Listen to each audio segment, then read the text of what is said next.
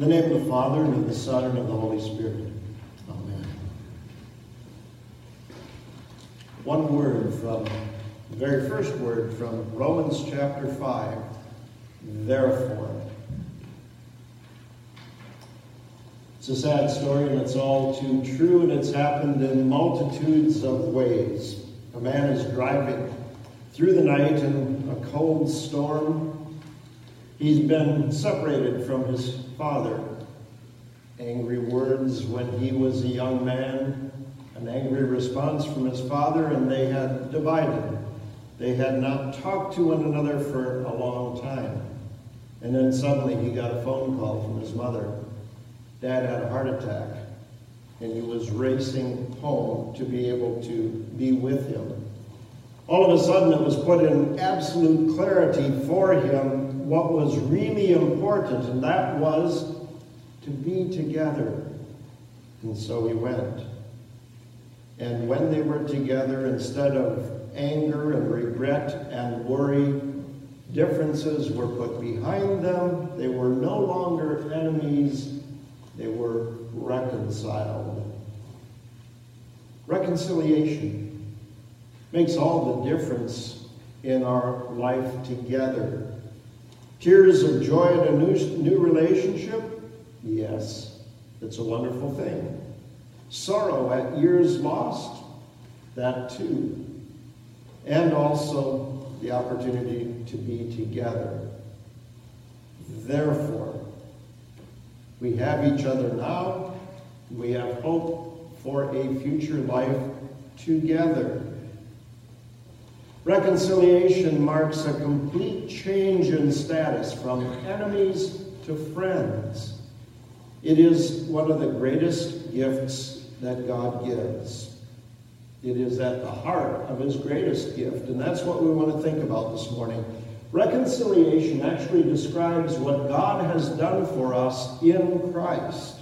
Through his own Son, he has completely changed our relationship with him who is Lord of the universe. God himself has reconciled us to himself through the death of his own Son, and that makes all the difference. Therefore, since we have been justified through faith, we have peace with God through our Lord Jesus Christ. You know, with all of the stuff going on in our world today, there's a lot of people asking, where is God in the midst of all of this? They want to see God and be reconciled with Him in their own terms, in their own way. Do any of you remember the movie Forrest Gump? It's one of my favorite movies of all time. There's a particular scene about man's conflict with God as epitomized in Lieutenant Dan. Remember him? He's the one that didn't want to be saved, and Forrest threw him over his shoulder and carried him out. Well, by the time this particular scene comes, they're long gone from Vietnam. Lieutenant Dan lost both legs in that firefight that Forrest saved him from. And Forrest had, because of his dear buddy Bubba, decided to go into the shrimping boat business. Well, Lieutenant Dan caught up to Forrest as he's heading out to sea to uh, try his luck at catching shrimp. Well, he wasn't doing so well. The two men went out and they managed over a period of time, short time, to catch tires, license plates, even a toilet seat from the ocean's bottom. But one or two shrimp was all. After several failed attempts at catching shrimp, Lieutenant Dan railed at Forrest, Where is this God of yours in whom you put such trust?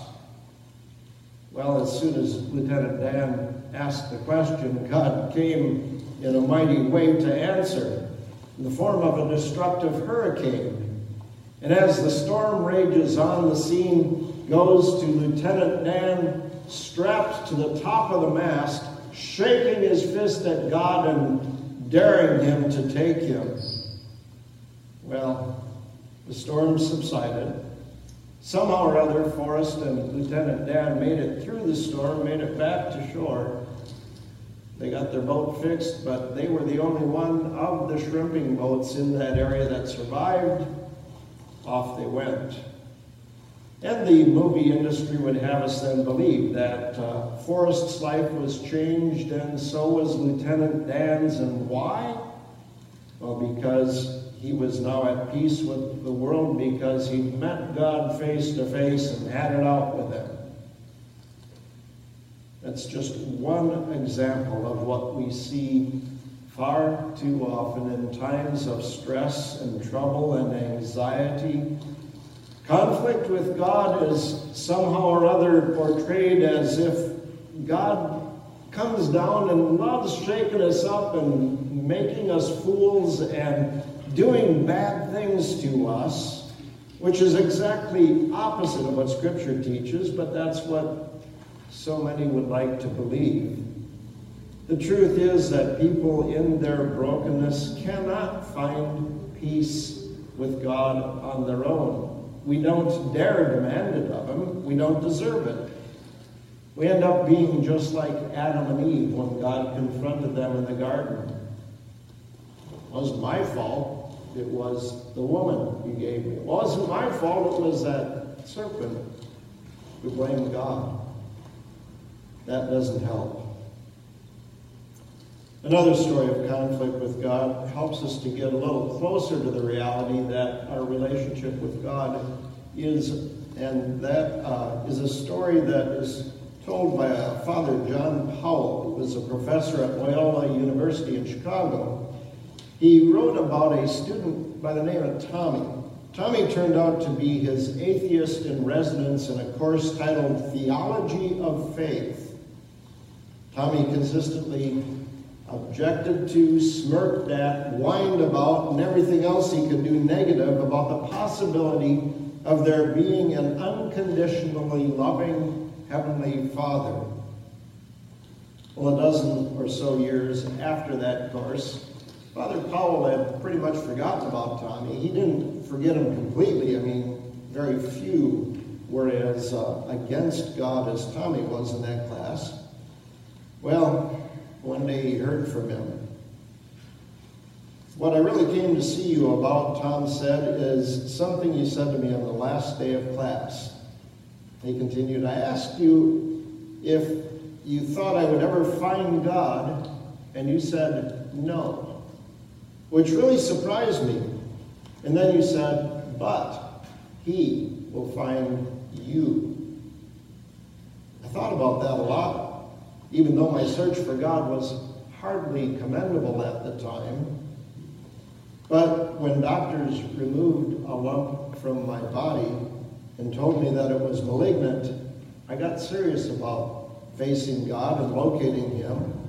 And when the malignancy spread to my other vital organs, I really began banging my bloody fists against the bronze doors of heaven itself but God did not come out and answer.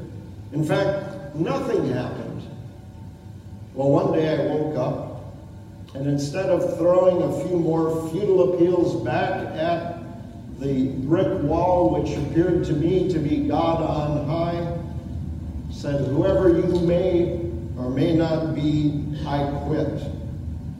I decided that I, then and there, that I really didn't care about God, about afterlife, about anything like that. I decided to spend what time I had left doing something more profitable. And then one day, I turned around, and there was God. He didn't come to me when I pleaded with him. I guess I was kind of like an animal trainer holding on a hoop and saying, Come on, come on, jump through, jump through. I'll give you three days. Well, okay, you didn't make it in three days. Well, give you three weeks, and jump through my hoop. Him demanding of God that God obey. Tommy concludes God does things in his own way and at his own hour. But the important thing is that he was there. He found me. And he came to know it in Jesus Christ. That's grace at work. God was never far. Tom was holding him off with his unbelief and defiance. We don't find God, He's not lost, but we are. We are lost in sin. We are lost in our brokenness in this broken world. And God is not one that we can sit down with and compromise and meet halfway. Okay, I'll give up this if you come and do what I want you to do. It doesn't work that way. Why? Because his love for us is too great, and our sin is far too serious for God to leave us to such a fateful, uh, frightful fate. God loves with an unconditional love, an everlasting love, and he has radically reconciled us in Christ. That's what it's all about. The Spirit of God comes to us and He works this faith in us. The work is already done, is what our faith tells us, the Spirit empowered faith. The work is already done because Christ suffered for our sin, the sinless for the sinful. He didn't wait till we cleaned up, up our acts while we were yet sinners. Christ died for us. His love was victorious, for Yes, he died, but he also rose in victory, ascended on high, and now speaks to us that good news of our victory by grace through faith in him. And that's where we live now. Even in the face of Satan and death, the victory remains ours. That faith was planted for many of us Lutherans in our baptism. That's a great place. God's promise is sure. That faith comes to others at various times in various ways, such as a couple of the examples I mentioned. But the bottom line is that that faith does come. And therefore, we have peace with God. And in that peace, we have hope and joy and perseverance in the face of all the troubles of this world. God has poured out his love into our hearts by the Holy Spirit, whom he has given us. So when sickness or sadness, anxiety or fear, real or imagined, and who could have imagined a week ago what we are facing now? When those things come, remember God is present in grace and mercy. Not on your terms, on his terms.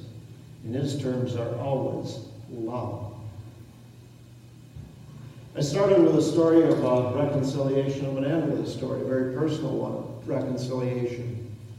That uh, story of going to see a dad with a heart attack, that could have been me and my father. My dad was a dentist. He was a uh, very intelligent man. He was also an alcoholic. And after 10, 12 years of marriage, I don't remember how long.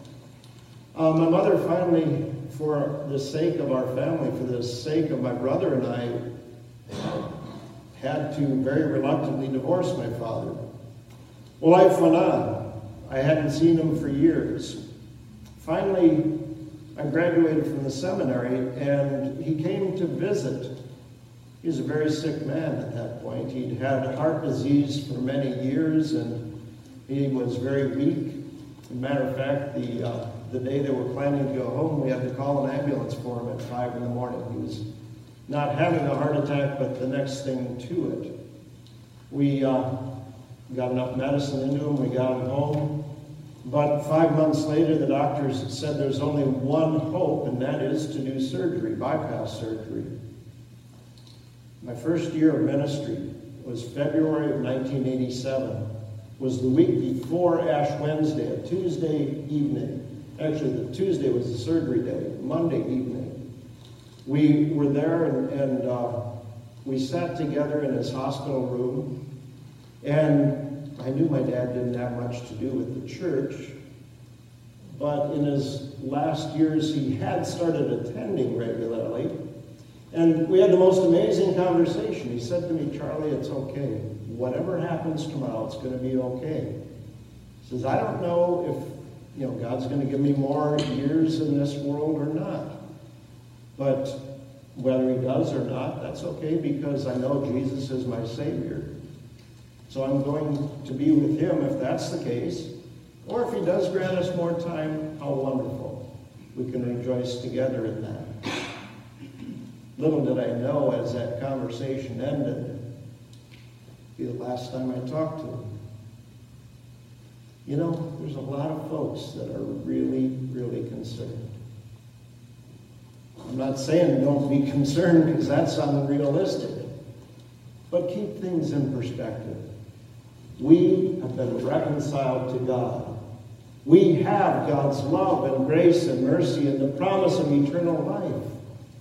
We are at peace with Him. Let that peace fill your hearts and your minds and strengthen you with the courage and the hope that you need for the days ahead. And rest secure always, always in His grace, for the sake of Christ. In the name of the Father, and of the Son, and of the Holy Spirit. Amen.